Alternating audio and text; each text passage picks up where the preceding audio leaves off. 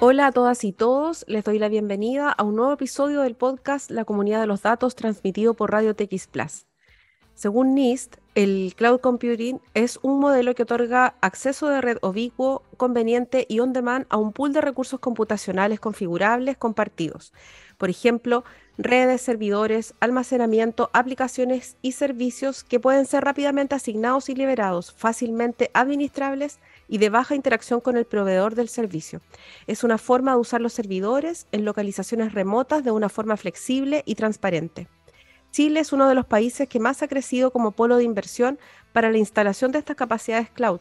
El desafío hoy en día se enfoca en perfeccionar los servicios que aseguren el funcionamiento sin interrupciones dentro de las operaciones de las empresas. Y por supuesto, procurar también la seguridad de los contenidos digitales que se almacenan. Esta es una preocupación tanto de proveedores como clientes. Es importante enfocarse en construir infraestructuras de procesamiento de alta confiabilidad, delegando al proveedor cloud la responsabilidad de aspectos técnicos como actualización tecnológica y limitaciones de crecimiento. Infraestructura como servicio, plataformas como servicio y software como servicio son las soluciones que un cliente, tanto empresa como organismo público, puede contratar. Nubes públicas, nubes privadas, presentan también ventajas y desventajas, y también existen las nubes híbridas. En la actualidad existen bases de datos, bibliotecas, lenguajes de programación y componentes de software específicos para la nube, así como certificaciones, especialistas y toda una disciplina académica en la materia. Bueno, ¿sabía usted que el pasaporte chileno es el más poderoso de América Latina, que abre puertas para acceder a 174 países sin visa, ubicándose en el lugar número 3 a nivel mundial? IDEMIA, fabricantes del pasaporte en Chile, hacen el mundo más seguro. Son líderes en identidad y biometría y entregan tecnología sofisticada a escala ciudadana. Bueno, y hoy día les quiero presentar a un invitado muy especial. Él es Leonardo Torres, director regional de negocios cloud de Sonda. Tiene más de 25 años de experiencia en industrias de tecnología, 20 años de esos en Microsoft, con amplios conocimientos en temáticas técnicas, comerciales de soluciones cloud empresariales, miembro del Grupo de Transformación Digital Latinoamericano y ha liderado proyectos corporativos en Estados Unidos, en Latinoamérica, para industrias de la minería, manufactura y el retail. Así es que estamos con un tremendo invitado para hablar justamente sobre las cloud y en específico también estas cloud híbridas. Así que muchas gracias, Leonardo, por venir y darte el espacio de tu tiempo para conversar con nosotros en la Comunidad de los Datos. No, muchas gracias por la invitación, Jessica. Muchas gracias. Bueno, Leo, cuéntame un poco respecto de sabemos que existen estas nubes públicas, nubes privadas, que era lo que teníamos en un inicio. ¿En qué se diferencia con las híbridas? ¿Qué nos podrías contar un poco sobre esto cuando pensamos en cómo vamos a transformar digitalmente a la empresa? Bueno, primero que todo, creo que hay que partir por la base que las nubes públicas son recientes y el modelamiento de cómo se están denominando básicamente modelos de híbrido es un poco tener la conexión, la integración de los modelos del data center tradicional, desde cuando uno venía manejando esta información desde el año 70 y fracción hasta la fecha, de los data centers locales, ¿ya? Los servidores, que hay un galpón local en las ciudades, etcétera, o las corporaciones empresariales, básicamente también tenían un data center en sus oficinas. Ese mundo es la nube privada. Sin embargo, existen las nubes públicas, que son los hyperscalers, básicamente un Amazon, un Microsoft, un Huawei, un Google, las cuales nosotros trabajamos fuertemente con ellos. Y la idea de las nubes híbridas es un poco básicamente compartir, integrar, sacar el mejor provecho de ambas nubes en forma integrada, ¿ya? Vale decir, los hyperscalers, que son las de las marcas, y los data centers locales, que son, por lo general, son propiedades de las mismas corporaciones, de las empresas. Y un poco esto va asociado para poder tener las mejores integraciones, los mejores servicios para sus clientes, y para poder entregar mejores soluciones, más integradas y más transformadas y modernizadas. De alguna manera es esa la transición. De hecho, estuve leyendo un documento de Gartner, que básicamente es un poco que también está, de alguna forma, Gartner empieza a gestionar a nivel mundial cómo son las tendencias. Ellos indican que entre el 2024 y el 2026 hay un break-even, o sea, un quiebre entre cuándo las organizaciones van a empezar a adoptar más nubes públicas versus las nubes privadas. Pero hay un set de 4 o 5 años que van a ser 100% modelos híbridos. Siempre van a ser modelos híbridos. ¿Ya? Es muy, yo, por los años que llevo en estos escenarios, de alguna manera he visto muy pocas organizaciones corporativas, grandes, empresariales, que son 100% cloud públicas. Siempre son, de alguna manera, modelos netamente híbridos, que al fin y al cabo eso es lo que se está buscando hoy en día. ¿Y eso también le conviene a las empresas más pequeñas? ¿Tener modelos híbridos? Sí, efectivamente, los modelos híbridos un poco... ¿En qué se beneficia las organizaciones más pequeñas? Que pueden tener, adoptar o implementar soluciones inmediatas. ¿Ya? Tener, por ejemplo, unas bases de datos, sus bases de datos acá en sus servidores, en un data center locales, pero los servicios que ofrecen los hyperscalers, de las marcas que yo te mencioné anteriormente, ya tienen servicios, es como llegar y prender, encender. Entonces, por ejemplo, los startups, las empresas, las pymes, mipymes, son modelos que de alguna manera se podrían beneficiar más aún con un modelo de llevar a esta nube en particular. En concreto, por ejemplo, cuando hablamos de beneficios, los beneficios desde el punto de vista de la seguridad o del costo o de la confiabilidad, ¿cuál es como la diferencia o cuáles serían los beneficios de las nubes híbridas? Mira, ahí hay un tema bastante singular. Las nubes públicas, por decirlo de alguna manera, tienen ciertas normativas de cumplimiento que no así las tienen los modelos de nubes privadas. ¿Ya? Por ejemplo, si en el sector financiero están las PCI, hoy en día nuestra banca y las bancas a nivel mundial tienen normativas PCI, 3DS, DSS, también están las ISO, las típicas que todo el mundo está hablando hoy en día, la 27001, por el tema de ciberseguridad. Actualizar el 2022. Exactamente. Las mismas normativas de las NIST, la 800, la CFS, etcétera, y también por el área de salud. Nosotros tenemos hoy en día un marco de salud donde efectivamente están asociados normativas HIPAA, que por lo general son las que más transitan hoy en día a nivel mundial. Y estas normativas tienen elementos sumamente estandarizados y fuertes, restrictivas, de políticas de ciberseguridad. ¿Ya? Entonces también hay... es importante también empezar a desmitificar un poco este tránsito del si me voy a la nube, yo soy más inseguro, y no. Existen estas normativas, existen de alguna manera pasos y estrategias de alguna forma para que las organizaciones puedan tener y que les garanticen la protección de la información a los clientes. De ahí, pero ¿cuáles serían los mitos que existen alrededor de ese uso de nubes de almacenamiento que no son seguras? ¿O cuál es el mito que existe allí? El principal mito que efectivamente, tal cual como tú dices, Jessica, el principal mito que nosotros nos hemos enfrentado, y yo lo he escuchado miles de veces, pues sobre todo también en las startups o las pymes, dicen, no, es que yo no me quiero ir a las nubes públicas porque las nubes públicas es insegura, y eso es totalmente falso. Ya como dije yo anteriormente, las normativas que ofrecen hoy en día las nubes públicas, más las normativas que nosotros tenemos en forma de data centers locales, esa integración desmitifican, porque existen herramientas de ciberseguridad, herramientas de automatización, herramientas robustas que impiden el acceso físico y digital a los servicios internos, a los servicios que la organización de alguna forma tienen configurados. Pero eso va a depender básicamente del proveedor del proveedor de servicios de cloud. Muy buena pregunta, porque hay que tomar en cuenta que dentro de las definiciones de las nubes híbridas o públicas también hay ciertos grados de responsabilidad, ¿ya? Por lo general las nubes públicas se dividen en 4 pilares, pero los 3 pilares más importantes, las que más se transitan las organizaciones, son infraestructura como servicio, plataforma como servicio y software como servicio. Infraestructura como servicio es que yo tengo un servidor abajo, y lo coloco arriba en los hyperscalers. Plataforma como servicio, que yo tengo un servicio en particular, como una base de datos, que en vez de tenerlo con un servidor, yo tengo ya arriba el servicio activo. Y el software como servicio es, por ejemplo, un Office 365, un Gmail, un Google Workspace, etc. Ya que ya está el servicio 100% paquetizado. Entonces, cada una de estas dimensiones tienen grados de responsabilidades, tanto por el lado del cliente y por el lado de los hyperscalers.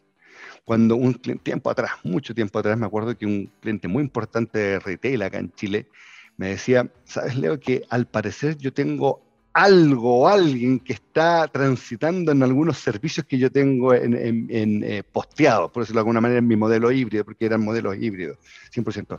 Entonces hicimos un escaneo directamente, y efectivamente, lo más probable es que haya sido hackeado en alguna oportunidad, ¿ya? Hemos encontrado una serie de situaciones, pero eso va asociado porque él tenía en la dimensión de infraestructura como servicio, varios servicios de infraestructura, ¿ya? Y esto quiere decir que habían situaciones de automatización, protección de la data, protección de su información, que él debió haber realizado, configurado e implantado, ¿ya? Y eso está normado, ojo, efectivamente está normado. No es que cuando yo esté en una nube híbrida o 100% privada, yo me olvido de todo, no. Están los lineamientos, están las normativas, están las configuraciones que hay que realizarlas. Entonces, de alguna forma, hay que hacer las configuraciones pertinentes. Y ahí es donde entran a juego, y los jugadores básicamente son los partners, como nosotros, de alguna forma, los partners especializados para ejercer y transitar en esos tipos de servicios. Sí, yo pensaba que para que esta facilidad que te da la nube, nube híbrida especialmente, para que esta facilidad no se transformara en un problema, también era necesario planificarlo con cuidado, o sea, al menos desde el punto de vista del cumplimiento de la normativa de datos, la forma de implementar los servicios y con qué partners se van a implementar esos servicios. Exactamente. Y ahí hay una serie y es la competencia. Yo siempre he dicho a mis clientes, y cuando converso con amigos que son partners también, hay espacios para todos. Cada partner tiene algún nicho en particular, pero una de las características que nosotros nos diferenciamos también, como son que somos el partner integrador más grande de Latinoamérica. Entonces, y hemos aperturado una oficina también en Estados Unidos, y de alguna forma tenemos que ir a empezar a atacar ese tipo de mercado, ¿ya? Y hay experiencia, hay know-how, hay músculo, como se dice, y es uno de los pies iniciales que nosotros queremos abordar en estos modelos y transformar a nuestros clientes. Básicamente nuestra idea es empezar a transformar a los clientes, que ellos tengan optimización de costos asociados. Uno de los beneficios que no lo he mencionado, las nubes híbridas y sobre todo las nubes públicas, es el costo y la flexibilidad que tiene el cliente para realizar la iniciativa en particular que quiere llevar a cabo. Vale decir, paga por lo que consume, ¿ya? No tiene un servidor ahí alojado en un data center que esté llenándose de polvo o ocupando un espacio, ocupando el espacio, pero básicamente las nubes públicas van asociadas de alguna forma a optimizar y a flexibilizar ese pago. Perfecto. Y nosotros lo ayudamos a optimización de costos asociados. Claro, y de ahí pueden, por ejemplo, existir planes de negocio muy específicos para cada cliente, de acuerdo, o sea, están hechos a la medida, básicamente.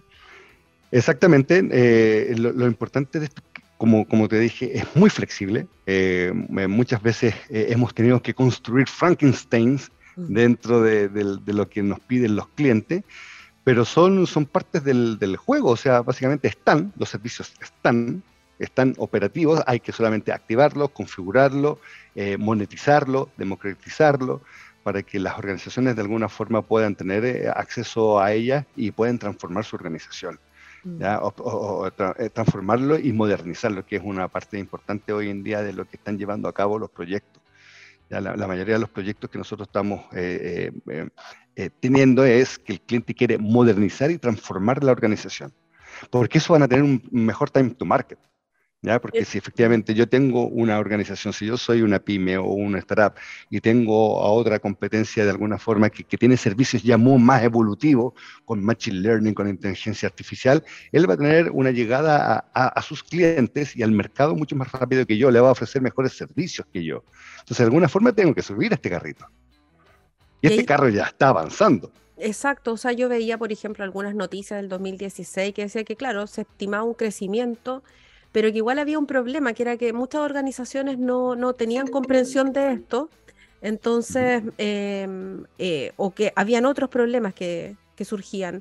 ¿Cuáles son esos problemas que ves tú dentro de ¿Cuáles son esos problemas que ves tú hoy día en las empresas? ¿Cuáles serían los principales factores para no transformarse digitalmente? ¿Falta conocimiento, recursos? ¿Qué pasa allí? Qué excelente pregunta. Mira, uno de los grandes paradigmas dentro de poder llevar a cabo estos modelos es generar un change management en la organización, un cambio cultural, tal cual como tú lo mencionaste. De hecho, el reporte que yo estaba leyendo dentro de esta semana y las semanas anteriores de Gartner, básicamente existen pasos o estrategias que Gartner indica que lo que se debiese hacer y alinear a las organizaciones y a los ejecutivos, ya, para definir una buena estrategia de irse a las nubes híbridas o nubes 100% privadas. Y esto parte por la base, alinear los objetivos de negocio, ¿ya?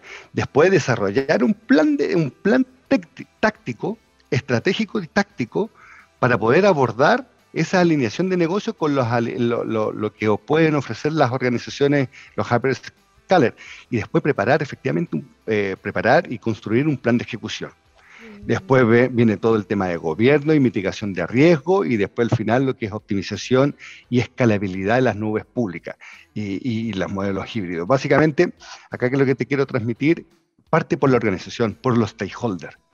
Que los stakeholders efectivamente digan, sí, ¿me beneficia ir a la nube pública? Sí. ¿Me beneficia tener modelos híbridos? Sí.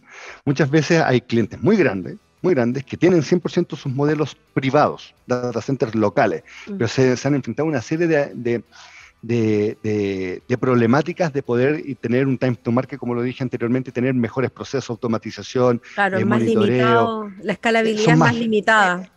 Exactamente, la escalabilidad es más limitada. Entonces, en cambio, cuando yo tengo estos modelos híbridos, la nube pública es la que me ofrece mayor espectro de poder abordar estos tipos de servicios, ¿ya? Y servicios que la nube privada no me lo entrega, como las activaciones, servicios de machine learning, de inteligencia artificial, ¿me entiende? Análisis de datos, de grandes volúmenes de datos, el data center local no me lo puede ofrecer actualmente. Entonces, yo me conecto, me integro a las nubes públicas. Entonces, ahí tengo el modelo híbrido. Pero las organizaciones, los stakeholders dicen, sí, ¿qué es lo que ¿cuál es la problemática real que yo tengo para irme a la nube pública o la integración? Básicamente esto es un cambio cultural que va a poder tener mejor automatización, va a poder tener mejores modelamientos de la información, ¿ya? Va a tener los procesos más integrados y va a poder tener procesos o servicios que en la nube privada no se lo ofrece. Oye, pero parte por el cambio cultural. Ese cambio cultural. Y ahí internamente, entonces faltan tal vez políticas públicas, como el tema de la transformación digital, en el fondo como proyecto nacional para llevar a las empresas y a los organismos públicos a un paso siguiente, porque también vemos que existe muchas necesidades del sector público. Ahí, ¿cuál ha sido tu experiencia, por ejemplo, dentro de Sonda o antes en tus otros trabajos? ¿Cómo has abordado el cloud dentro del sector público? Es bien paradójico porque cuando hemos estado enfrentando algunas o casos, por decirlo de alguna manera, casos de negocio o casos de éxito, en mi antigua vida, por decirlo de alguna forma, en el sector público, tanto en Europa como en Estados Unidos, está bien, no normado específicamente, pero va por el camino 100% por el nube. El FBI está en nube pública. Son nubes híbridas. La CIA está en nube pública, híbrida. ¿Me entiendes? Entonces, efectivamente, tú dices, ¿por qué nosotros no? Acá, si lo queremos extrapolar en Chile. Efectivamente, también, nuestras policías también están en nubes híbridas. ¿Ya?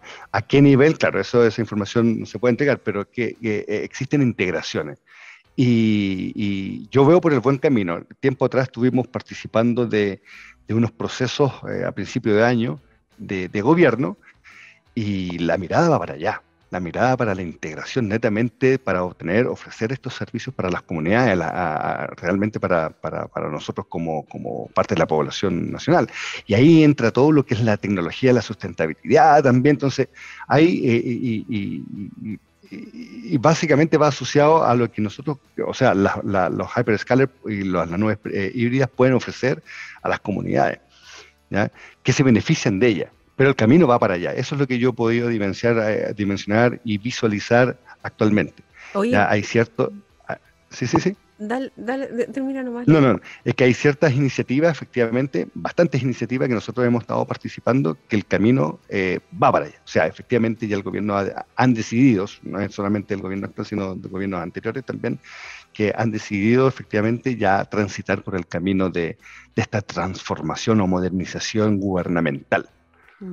Ah, bueno, ahí aprovecho de comentarle a quienes están escuchando que también hay unas guías que encontré, que son unas guías de recomendaciones tanto para los proveedores de servicios de cloud como de también los clientes, empresas que desean adoptar ese tipo de tecnología desde el punto de vista de la protección de datos, ¿no? Son unas guías que ha publicado la Agencia Española de Protección de Datos, ¿ya? Entonces creo que también es importante ahí mirar, ahí se las voy a dejar después en el link de YouTube, abajo, cuáles son esas guías con los links. Te quería preguntar, las certificaciones de las marcas, ¿existen esas certificaciones de los servicios de cloud? ¿O podrías como explicarme un poquito eso? Sí, de las marcas, efectivamente, cada una de las hyperscalers, o sea, no cada una, todas, tienen niveles de certificaciones. Y a nosotros como partners nos solicitan y nos piden tener ciertos grados de niveles de certificación, o sea, que tengamos un contingente técnico de avanzada con ciertos grados de certificaciones específicas, también certificaciones de negocios, porque las marcas también tienen certificaciones de negocios asociadas a sus soluciones y también solicitan experiencias asociadas a esas certificaciones. ¿Ya? Eso es un desde que, como se denomina, que tenemos que partir por esa base, que debemos tenerla. Y cuando las organizaciones participan, los partners participan de ciertas licitaciones o proyectos de envergadura a nivel nacional o regional, de alguna manera solicitan las empresas que tengan las experiencias que ellos demanden. O sea, efectivamente necesitan tener a un partner que sea un trusted advisor, un partner que de alguna manera esté sentado en su mesa de trabajo, un partner que esté de la mano con ellos y no solamente ofreciendo, sino que de alguna manera entregue y apoye de recomendación y sugerencia. Y eso es un poco también la dimensión que nosotros estamos transitando durante este año que estamos como unidad de multicloud que le hemos denominado dentro de Sonda. Ya, excelente. Sí. Y por ejemplo, y allí cuando ayudan a implementar, existen como distintos tipos de perfiles de profesionales que son los que están sentados en la mesa, porque leía el otro día que dentro de las 5 carreras o 5, más que carreras, los 5 perfiles más tecnológicos, más solicitados o que en el fondo faltan, están también el arquitecto de cloud. Ese perfil de profesional, junto con otros, me imagino, un CTO, no sé. ¿Cuáles son esas profesiones o esos perfiles que se van a requerir o que están específicos? Porque hoy día, como decía en la editorial, existe todo un mundo gigante de especialistas y de una disciplina académica respecto de cloud. De hecho, hay datos de la cantidad de documentos que se han escrito, tesis, artículos sobre cloud. Esto va en aumento, una tendencia ya hacia el futuro de subir, de mantener la información en nube. Entonces, como para quienes que quisieran desarrollarse o empezar a especializarse como en alguna de esos perfiles. Sí, efectivamente. Dentro de estas especificaciones que solicitan la hyperscaler, de alguna manera, hay un rol muy, muy estratégico hoy en día en las organizaciones, que es un CSA, que nosotros le llamamos en el mundo de tecnología, por lo general acá siempre tratamos de colocar los nombres más en inglés que en español, pero es un Cloud Solution Architect, un arquitecto de soluciones cloud. Es un rol que me acuerdo yo que hace unos 4 o 5 años atrás era importante, pero ha tenido una relevancia hoy en día exponencial. Efectivamente es la persona es la entidad, por decirlo de alguna manera, dentro de la organización, que es casi como el dedo romano, es vamos hacia arriba o vamos hacia abajo en adoptar alguna solución en particular. Ellos están capacitados para diseñar y fomentar las directrices de alguna forma, cómo se debe llevar a cabo la solución que se quiera abordar dentro de la iniciativa que tiene la organización. O sea, llega a ser un papel demasiado importante hoy en día y está sumamente escaso. Hoy otro rol que también hemos visualizado y está también en boca de todo es el de ciberseguridad. Es un rol específico de soluciones de ciberseguridad, que esto está embebido, inserto, en todos el registro y el stack de soluciones y servicios que ofrecen las nubes públicas. Siempre hay servicios o, quiero decirle como un mini servicio de alguna forma, implementaciones de ciberseguridad, y eso es uno de los puntos claves también dentro del break-even o del punto de inflexión de poder modelar, tener los diferenciadores de los modelos privados y públicos. ¿Ya? Acá en los modelos de los hyperscalers, por lo general, cada uno de los servicios que ofrecen ellos ya tienen su stack de ciberseguridad en forma independiente. De hecho, uno de los casos más importantes que yo estaba leyendo tiempo atrás, y de hecho acá yo tengo una notita porque se me podía haber olvidado, que lo que piden las organizaciones hoy día es apalancar el CSPM, que es el Cloud Security Posture Management, que es un poco... es cómo yo hago la gestión de las buenas prácticas en ciberseguridad en cada uno de los servicios que yo estoy activando o configurando en forma independiente. Y eso a veces uno dice, ya, ¿pero qué hago? Los clientes nos dicen, ¿pero qué hago? Bueno, ahí estamos nosotros.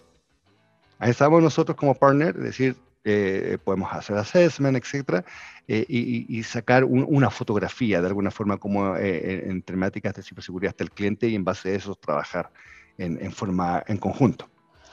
Lo que nosotros estamos abordando, por lo general, es no ser nosotros, siempre es el típico yo, que el partner lo haga todo. Siempre es con mesas colaborativas, mesas integradas, mesas multidisciplinarias junto con el cliente, y eso ha sido un éxito hoy en día, que hemos tenido ese éxito porque el cliente ve que somos un miembro más de parte de su equipo.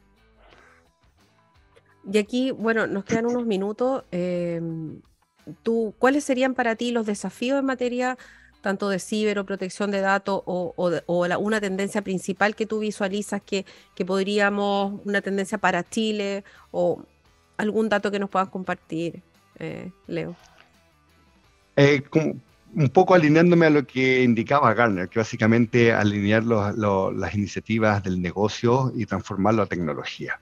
Eso yo creo que es un factor importante, que las organizaciones den ese salto, sobre todo las organizaciones grandes hoy en día también, acá en Chile están bien avanzadas, sobre todo la del sector financiero, pero igual hemos visualizado que hay un gap bastante importante que no quieren dar ese salto de automatización, de modelamientos de datos, análisis restrictivo, políticas mucho más restrictivas, utilizar todos los servicios de inteligencia artificial que efectivamente los hyperscalers entregan, que es variada, análisis de datos sobre todo, que también es muy variada la cantidad de servicios que podemos activar, configurar, implementar dentro de nuestros clientes. Yo creo que hay que dar ese pequeño salto.